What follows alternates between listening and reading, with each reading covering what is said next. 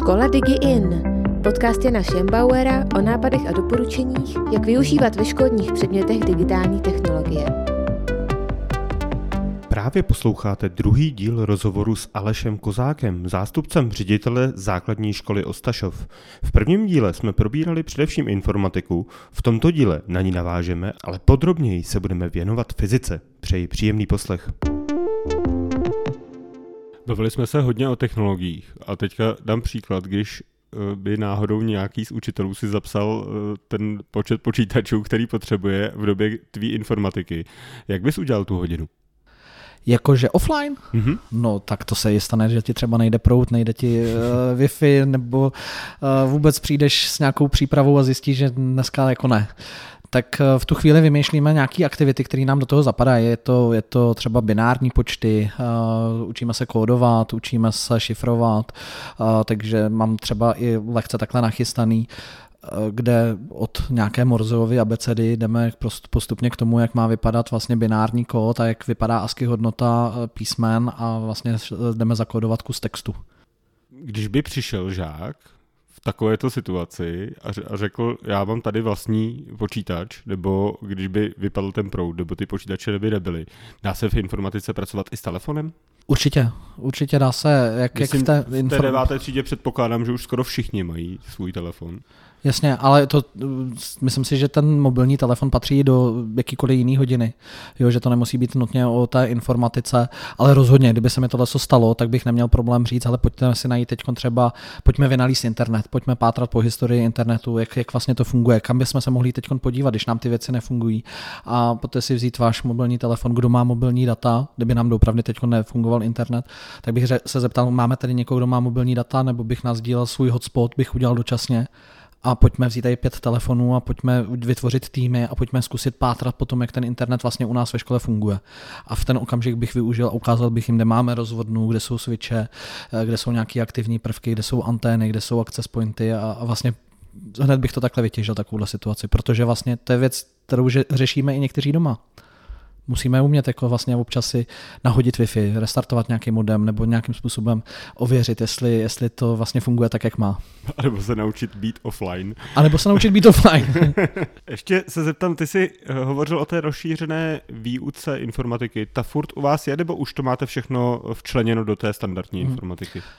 Ta rozšířená výuka informatiky nebo ta, tahle rozšířená informatika uh, se nám vlastně přetavila. Původně byla koncipovaná tak, že jsme dělali programování, dělali jsme tam 3D tisk a věnovali jsme se tamhle technologiím a tím, jak se to přetavilo do toho základního modulu té informatiky, tak jak to máme jako v tom běžném předmětu, tak jsme, jsme najednou zjistili, že nám tam chybí mediálka, že nám tam najednou chybí vlastně e, práce s vektorovou grafikou, střih videa, e, zpracování zvuku. A co je na tom jako vtipný, tak e, jsem sehnal učitelku, která říkala, že vedla třeba dramatický kroužek a že jako umí udělat to, aby si to děti zrežírovali, aby vlastně pracovali na tom obsahu, ale že se bojí té techniky. Takže za zároveň přijala obrovskou výzvu začít pracovat s technikou. Potřebuje jenom malinkou podporu. Vždycky si mě zavolá, hele, jak mám udělat tohle, tohle. Rychle se to naučí a jde, jde do té akce s těma dětma.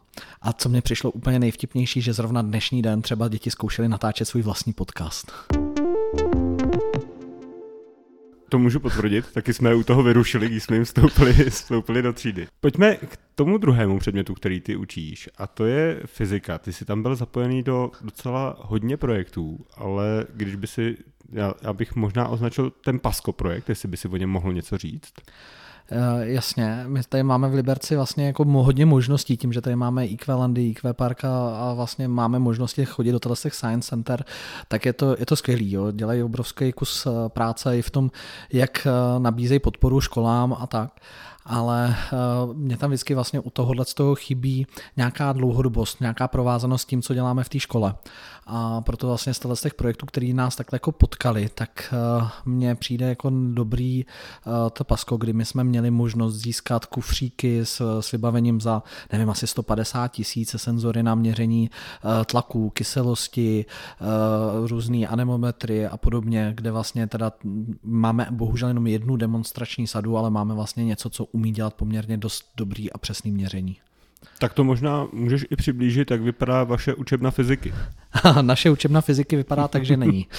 Protože my máme jenom kmenové učebny, a to jsme tady měli možnost se vlastně jako projít a je to doopravdy o tom si tam ty pomůcky nanosit. A když se vezmu třeba nějakou e, elektřinu, e, že bych měl učit zapojovat elektrické obvody a pracovat s transformátorem a tak, tak já když se vzpomínám na předchozí pracoviště, tak tam byl středový panel, žáci zapnuli vlastně zařízení z toho středového panelu, měli napájení 12 nebo 20 24 V, kolik jsem potřeboval pustit, tak to tam bylo. A když jsem to chtěl dělat tady v našich třídách, tak jsme museli udělat uh, zapojení v uvozovkách do hvězdy, na, na, na zapojovat hodně prodlužovaček, uh, udělat vlastně kruh z těch lavic a i tak jako to bylo hrozně náročný prostorově v tom, kde kdo jak bude vlastně sedět, nezakopnu to žádnou tu kabeláž a říkám si, že tohle je prostě mm, jako ne úplně příjemný způsob, jak bych to chtěl učit, tak se tomu snažím vyhýbat a hledat jiné cesty. Chápu, ale není na druhou stranu i to, že ty žáci si v rámci té hodiny zjistí, že musí zapojit tenhle kabel do tohohle kabelu, aby to celé fungovalo, není to vlastně také výuka. Je to určitě výuka a určitě je i výuka vzít třeba nějaký multimetr a zkusit zapojit ten multimetr.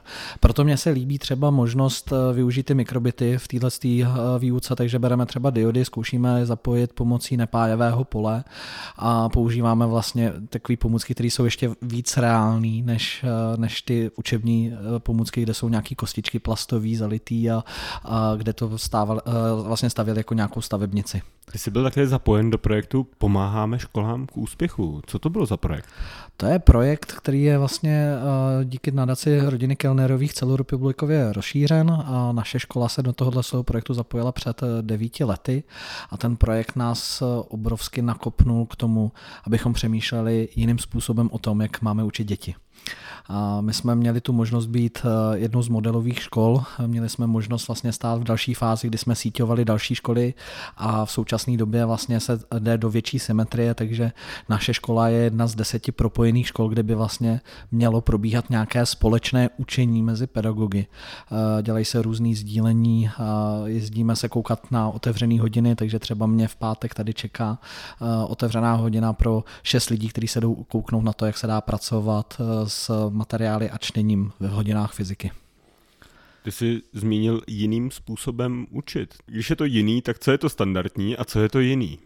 To standardní je vlastně to, co vzniklo překlopením školních osnov do školních vzdělávacích programů, kde hodně jako učitelé se soustředí na to učivo, pořád se baví o tom, co vlastně nestíhají učit a vůbec jim nedochází, eh, a teď se teda omlouvám učitelské komunitě a myslím si, že se to proměňuje napříč republikou, ale vlastně některým učitelům nedochází, že nejde o to naučit se jenom ty znalosti a vědomosti do nějakých vědomostních kvízů, ale že jde taky o to naučit se pracovat, naučit se učit, hledat další informace, vyhodnocovat je, naučit se číst a to číst jako s porozuměním. A my k tomu máme třeba 14. kontinuum, kde vlastně sledujeme jednotlivé linie toho, jak žáci čtou a když to propojím vlastně s tou digitální technikou, tak to je právě jako my jsme zahlcený texty na internetu, neumíme vlastně vyhledávat a vyhodnocovat, který zdroj je pro nás dostatečně čitelný.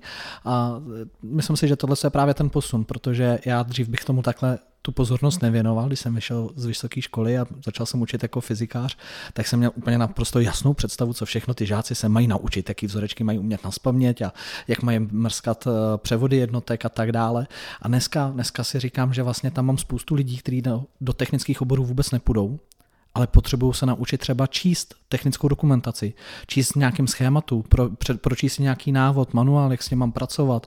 A že to je vlastně dovednost, kterou já v té fyzice můžu takhle rozvíjet. Musím říct, že to samé mi říkal i Bohumil Hora, že se setkává s tím, že někteří rodiče by chtěli, aby jejich děti se eh, naučili vyhrávat v AZ kvízu, ale nejde jim reálně o to, co umí. A když řeknu svůj příklad, tak jako já jsem se nad tím zamyslel ve chvíli, kdy mi přišlo vyučtování za elektřinu. A v tu chvilku jsem si říkal, co jsem v té fyzice jako ty roky dělal. Jak to, že to neumím přečíst? Protože jako mám vysokou školu, ale stejně nedokážu přečíst jako vyučtování za elektřinu. Tak tohle je to, co se mají e, děti učit? No jasně a je to právě skrze ty nějaký reální příklady. To znamená, já nemůžu používat pořád jenom učebnici. Nezatracuju učebnice. Učebnice jsou jako prima zdrojem v momentě, kdy potřebujeme doopravdy mít nějaký text, který je výkladový, který mi má předat jasně daný informace.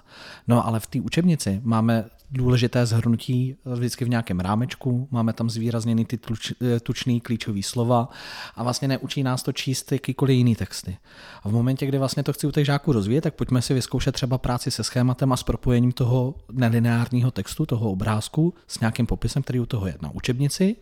Teď vám donesu v druhé hodině nějaký text, který si najdu z nějakého populárně naučného zdroje, z nějakého webového nebo knižního, na tom nezáleží, prostě přinesu nějaký reálný text, tak jak vlastně vyšel třeba v nějakém časopise a pojďme si to zkusit na tomhle tom. A ve finále pak řeknu, přišel jsem do hodiny a říkám, pojďte si zjistit, jak fungují elektromotory. Vemte si mobilní telefon, máte teď 15 minut, abyste našli, a co po vás asi budu chtít, a oni říkali, schéma, popis, kde se to používá. Tak dali takhle dohromady ty kritéria, já jsem je napsal na tabuli, říkám, za 15 minut to chci mít od vás zpracovaný. A oni s mobilem začali hledat a zjišťovali, že ne všechno je pro ně čitelný že některé schémata na tom internetu jsou náročný, že některý právě pro ně byly čitelnější. Začali mluvit o tom, jak vyhodnotit, jestli ten zdroj vůbec budu číst, že si otevřu víc oken, víc odkazů a vyberu si ten, kde já jsem z to, tu informaci získat a vyhodnotit a pochopit. A co pak ty vzorečky a převody jednotek?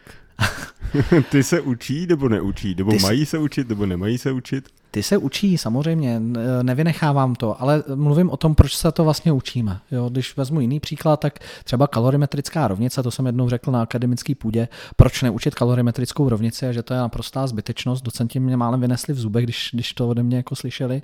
A já říkám, no vždyť jako to běžně nepoužíváme. Běžně nikdo kalorimetrickou rovnici takhle neužívá, že by si spočítal, kolik potřebuješ energie na ohřátí čaje. Když teď jsem teda slyšel od jedné své studentky na výšce, že říkala, my to doma třeba takhle počítáme, kolik vody teplé potřebujeme na kilo masa a tak dále. Ale dobře, to je jeden, jeden příklad jako z mnoha. A já vždycky říkám, ale proč se jí učit? No protože na tom trénujeme matematiku a jdeme se bavit i s těmi dětmi, s těmi svými žáky, proč to vlastně děláme, co se na tom učíme a že to není o, kalorimetri- o kalorimetrické rovnici, ale že to je o tom, jak použít tu matematiku k řešení třeba takovéhohle problému. Že to je o tom eh, vyčíst ze zadání, že tam jsou dvě tělesa a rozklíčovat informaci, co k čemu patří. Sepsat si ty informace, vytahat to z toho slovního zadání nebo z toho problémového zadání. A to je ta dovednost a najednou to není kalorimetrická rovnice, kterou by si museli nabiflovat z paměti, protože to považuji za zbytečný. A co teda žák má si odnést té fyziky, řekněme, za tu základní školu, čistě tvým pohledem? Mým pohledem? Ti, co to potřebují a budou to eh, používat pravidelně, tak se určitě odnesou i nějaký vzorečky. Dost často i dávám úlohy, kde třeba recykluju vzorečky, které byly v 6. a 7. třídě a propoju to do nějakých větších problémů, takže když počítáme tlak, tak se vlastně vracíme i k nějakým základním vzorcům, který znají ze šestky jako hustota a podobně. A uh, myslím si, že tohle si odnáší nějaká část těch žáků a nemyslím si, že to musí umět všichni. To, co by měli ale umět všichni, je právě nějaká dovednost do života, pracovat vlastně s těma technickými informacemi, s datama, eh, napsat pracovní postup nebo pracovat podle nějakého pracovního postupu.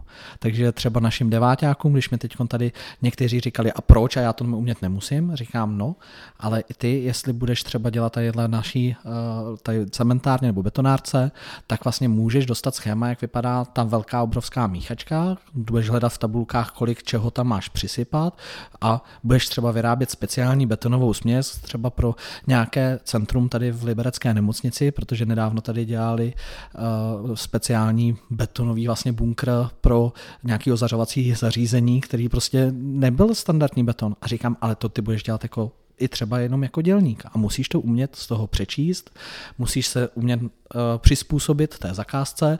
A když někdo pak ten stroj vymění, tak budeš muset nastudovat, jak funguje nový stroj a je to technický text. A to je ta věc, která se má učit u nás ve fyzice. A když vezmeš ty žáky, kteří půjdou tím technickým směrem, tak ty bys tam bys šel víc do hloubky? Určitě, dokonce to takhle i rozděluju v té hodině a vysloveně o tom takhle otevřeně mluvím a říkám, tohle se vám bude propojovat s tímhle s tím, tohle se učíme, protože a říkám vlastně ty věci hodně transparentně a případně, když nevíte k čemu nám to bude, tak se mě na to ptejte. Loni mě opustila tady naše deváťačka uh, Anička, na kterou vždycky rád vzpomínám a tímto ji takhle zdravím, protože ona mi čtyři roky dávala tu nejhezčí otázku na světě. K čemu mi to bude? A ta otázka byla tak vlastně zažitá v té třídě, že ostatní spolužáci začali hledat ty věci, které jako se na tom učíme a že to není, říkali, a jasně, z fyziky se učíme tohle, tohle, tohle a zároveň dneska jsme se učili třeba zhrnovat texty. Dneska jsme se učili vyhledávat nějaké nové informace. Dneska jsme se učili uh, předávat si informace právě nějakým diagramem nebo schématem, který jsme tvořili a měli jsme za úkol naučit svého spolužáka něco. A začali mluvit o tom, co jsme tam vlastně dělali. A to je hezký. Pracujete taky se žáky na nějakých projektech, třeba ve, ve skupině, jako v rámci fyziky, kdy si osahají tu fyziku vlastně v reálu? Určitě mě napadá hnedka tadyhle eh, naše eh, křižovatka, přes kterou jezdí tady poměrně dost aut, eh, včetně nákladáků. Je to vlastně mezi naší hlavní budovou a budovou mateřské školy a autobusovými zastávkama. No a někteří řidiči nám tady klidně prosvištějí sedmdesátkou. No a tak jsem takhle přišel do třídy, kde zrovna je krásně výhled na tuhle křižovatku a říkám, ale není tady něco divně, pojďte se chvilku koukat se mnou z okna. A teď jsme to pozorovali a říkám, nejezdí ty lidi jako pardon, prasata? A oni říkají, no, to jako, je, je to nějaký jako rychlý. A říkám, pojďme to zkusit nějak změřit. Dal jsem tu úlohu jako problémovou, pojďte vyřešit, jak bychom to teď mohli jít ven, naměřit. A oni ve finále přišli na to, že mají v kapse mobilní telefon, že s mobilním telefonem buď to pomocí map nebo nějakého uh, programu, který třeba trasuje tvoji cestu, různě nějaký ty běžecké aplikace a podobně, tak že vlastně můžou změřit zálenost. Že na těch uh, mobilech, že tam mají stopky, že tam mají kalkulačku. A říkám, tak co ještě víc potřebujeme? tak jsme udělali skupinky, jeden šel mávat vždycky, když kolem něho projelo to auto třeba u nějakého přechodu nebo u nějaký značky, druhý stál se stopkama dole, čekal, až mu projede zase kolem něho a vyhodnocovali jsme, jak ty lidi tady jezdí. Nejrychlejší bylo tenkrát naměřený nějaký červený Audi eh, zhruba s nějakou 70 km rychlostí a já jsem za to byl hrozně rád, že vlastně jsme to tam takhle zachytili. A ve finále ty eh, žáci vymysleli, pojďme udělat teda k tomu nějaký výstup, poster, uh, oslašovské prase, kdo tady prostě jezdí jako tak, jak se jezdit nemá. A e, co byl jako majstrštyk, tak to bylo ještě tenkrát e, před covidem, že vlastně ta skupinka, která to takhle zažila se mnou, e, nevím, asi jako druhá v naší škole, tak vzali ten, ten, ty data, předali to školnímu parlamentu a začali vymýšlet, jako že by mohli na město dát žádost, aby tady udělali nějaké opatření, nebo to nějaký retardéry, zpomalovací pruhy. No a ve finále, když se zrekonstruovala školka, tak právě u těch přechodů jsou takový ty uh, namalované čáry, které vlastně dělají takovou tu psychickou brzdu, aby ten člověk tam zpomalil. A už tady teda nejezdí prasátka. No, minule kolega měl smůlu, že už právě nikoho nenaměřil. Ale tak naměří menší rychlosti a co, co, tak to je taky dobře, že jo? Tak je dobře, že vlastně získáváme data, že ty lidi teď nejezdí kolem 40 třeba nebo to, tak je to, je to prima. Ale, Ale tu, prima, že to je bezpečnější teda. Tu úlohu jsme zachovali. teď mě napadá v souvislosti s tímhle, jak jsi na, tom, na, jak jsi na takovouhle úlohu přišel? Je to je to náhoda prostě, že ty se fakt jako podíval, že jsi měl tu chuť dělat něco jako akčního, tak se podíval z okna a řekl si prostě pojďme udělat tohle. A nebo to je připravená věc, kterou jsi vymyslel doma, nebo už ji děláš v osmý třídě pravidelně? Už ji dělám, už ji dělám nějakou dobu, takže vlastně teď už je to uh, spíš to, že vždycky sehraju tu scénku a, snažím se ty děti do toho takhle jako vtáhnout, ale mám dojem, že tenkrát ten první impuls uh, takhle vlastně přišel, jakože jsem si říkal, ty lidi tady jako jezdí rychle, pojďme zkusit vymyslet, jak to můžeme naměřit a uh, to je, nevím, třeba 12 let zpátky, jo, tak tenkrát vlastně třeba tolik mobilních telefonů, ještě smartphonů nebylo, tak uh, jsme samozřejmě k tomu brali jakýkoliv další zařízení, hodinky a tak dále a někteří to měřili provázkem a pak vlastně jenom jsem to už čistě přetáhl do toho, že pojďme využít to, co máme v kapse. A teďka jste na tom jak? Jaký, jaký ty podpůrné technologie, řekněme nějaký čedla a tak, jak si hovořil o tom pasku, tak to všechno máte k dispozici a jak to využíváte? To pasko je vlastně pro mě těžko jako využitelný v, v tom frontálním nějakém jako bádání. Nemůžu z toho vytvořit úlohu, kde by 10 skupin nějakým způsobem něco zkoumalo. Takže pro mě to je opravdu jenom nějakou demonstraci nějakého experimentu, uh, nějaký přemýšlení jako o tom, jak to funguje nebo proč to takhle funguje. Když si vezmu ale nějaké další možnosti, tak tady máme ty mikrobity, takže já to začínám jako přetahovat do tohohle z toho zařízení, takže třeba vezmeme jeden mikrobit, dáme ho za okno, on tam měří teplotu a posíláme si data dovnitř a na, začali jsme jako používat datalogger, který na těch mikrobitech je a vlastně teď hledám a chci dokupovat do školy právě čidla tak, abychom ideálně si to mohli zapojit sami, naprogramovat a vytvořit jako celek. To zní jako zase spojení informatiky a fyziky, jestli dobře chápu. Třeba. Spojení mikrobitu a nějakých čidel. Ono se to dá totiž mm, jako implementovat kamkoliv, protože ono je třeba tam čidlo, který tím měří kyselost eh, v půdě, takže vlastně můžeme klidně zkusit zjistit, jak se daří našim rostlinkám a proč eh, některý jako prostě mají to eh, zázemí vlastně jakoby lepší nebo ne, jestli tam chybí nějaký hnojivo, nebo jestli naopak jako jsou třeba v rámci vlhkosti přelité a tak dále, tak uh, oni ty projekty se dají i dohledat online, tak je to jenom o tom hledat tyhle ty inspirace a vybírat právě ty jednoduché experimenty tak, aby byly přenositelné do té výuky. Když jsem se připravoval, tak jsem si našel, že se také věnuješ e-learningu. V, jakým, v jaký fázi to je, nebo jakým způsobem to funguje? E-learning. Já jsem vlastně byl dost dlouhou dobu nějaký moodlista, dokonce jsem vlastně působil přes pět let na soukromé střední škole, kde vlastně jsme dělali vzdělávání online a využívali jsme k tomu tu platformu a dřív jsem si myslel, jako, že je hodně důležitý jako budovat ty kurzy a, a mít to nabitý a, a chtěl jsem to takhle ideálně mít i ve svých předmětech a, a nějak jsem pak jako byl mít, frustrovaný. Jako mít ty hodiny jako i dostupný online, to co, to, co učíš jako frontálně, tak aby si to to mohli pustit doma? Jakože spíš jako správně? i materiály, jako uh-huh. mít tam třeba jako cviční testy, mít tam možnost jako generovat si třeba nějaký úlohy na převody. Uh, hledal jsem různý nástroje právě třeba v tom Moodlu, že jsem dal odkud, uh, od jakého rozsahu do jakého rozsahu se mají generovat náhodný čísla, vygenerovalo to, to jako samotný příklady na převody jednotek. A žralo mi to hrozně moc času a nestíhal jsem se věnovat individualizaci a nestíhal jsem se věnovat jako těm dětem a nějak jsem pochopil, že tohle to není asi jako cesta pro jednoho učitele a že to není jako pro mě dobrá cesta. A začal jsem hledat spíš cestu, eh, jak to používat teď, hlavně po tom covidu díky tomu, jak to naskočilo vlastně napříč všemi těmi předměty, tak mi to přijde takový přirozenější, že to má být nějaký sdílený společný prostor, že to je o tom prostě mít místo, kam můžeme dávat eh, své práce, kde je můžeme archivovat, kde je můžeme sdílet sdílet.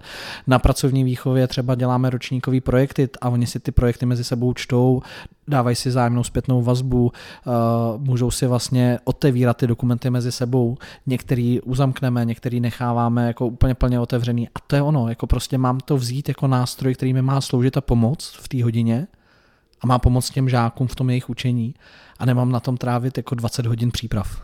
A co k tomu využíváte za nástroj? Eh, my používáme Microsoft Teams, takže mm-hmm. máme vlastně tuhle, tuhle platformu a já k tomu šahám po jakýkoliv eh, online eh, nástrojích, které jsou dostupné, ať už to je na tvorbu myšlenkových map, ať už to jsou různý, já nevím, kvízy, ať už je to Quizlet, Kahoot, to je jedno, prostě z těch nástrojů jako v potom covidu je poměrně hodně, dost z nich je dostupných v nějakém režimu zadarmo, byť třeba nějak omezeně a některé věci jako třeba Padlet a podobně, tak já jsem si dokonce i zakoupil, protože jsem to považoval jako za užitečný, takže vykopnout tam takhle nějaký témata, třeba pro nějakou reflexi, napiš mi, aha, co tě, co tě naopak trápí, jako máš před sebou výzvu, nebo co příště chceš dělat jinak. A sbírat anonymně takhle třeba nějaký odpovědi od těch žáků a mít to takhle vizuálně ukázaný, aby i oni ostatní viděli, že vlastně třeba nejsem jediný, kdo nechápe tuhle tu část nebo kdo potřebuje s něčím pomoct, tak si myslím, že to je někdy jako dobrý když jsme se spolu bavili, tak jsem, tak jsem mi říkal, že dáváš žákům možnost vlastně opravovat kdykoliv uh, test a vlastně máš k tomu docela zajímavý přístup, k tomu, uh, co, uh, co to znamená, ta špatná známka toho žáka. Můžeš to sdílet? Určitě, no tak špatná známka, to je otázka, jestli to je u jednotlivce nebo jestli to je u nějaký větší části.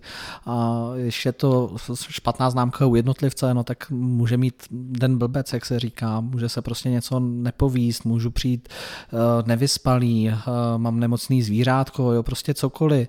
A já vlastně nevidím do těch problémů, co oni všechno jako můžou řešit, nemusím to vždycky správně nacítit, anebo prostě jenom, jenom ti to dneska nevyšlo, stal si levou nohou, jak se říká. A myslím si, že každý by měl mít možnost vždycky jako nějaký opravy, protože mě, když se něco nepovede, no tak to jdu zkusit znova. Vždyť přece vlastně jde o to se to naučit a mít ten úspěch. No a když je to u více žáků, no tak já skrču klidně celou písemku, protože řeknu, hele, tady se asi něco stalo špatně, já jsem to asi nepředal, jako asi jsem v té hodině něco zanedbal, podcenil, přestřel jsem možná zadání, dal jsem jako příliš náročné otázky. No a jdu s tím pracovat tak, jako že teda pojďme si říct, jak, jak bychom dopadli, tady vidíme naše skóre, pojďme se kouknout, proč jsme chybovali, pobavíme se o tom, pobavíme se o tom, co příště uděláme jinak. A buď to tu známku třeba snížíme její váhu a dám z toho úplně nějakou banální známečku, jenom aby jsme to měli tam jako pro nějakou naší informaci, kde jsme byli na té cestě, ale pak vedle toho přijde to hodnocení v momentě, kdy vlastně přichází i ten úspěch. A já nechci, aby byli neúspěšní, já chci, aby byli úspěšní, aby si na ten úspěch dosáhli říká zástupce ředitele základní školy Ostašov a také učitel informatiky a fyziky Aleš Kozák. Aleši, díky moc za rozhovor. Taky děkuji. Posluchače podcastu Škola DigIn zdravím, mějte se fajn a učte s radostí. Slyšeli jste podcast Škola DigiIn Jana Šembauera. Těšíme se na vás u dalších dílů.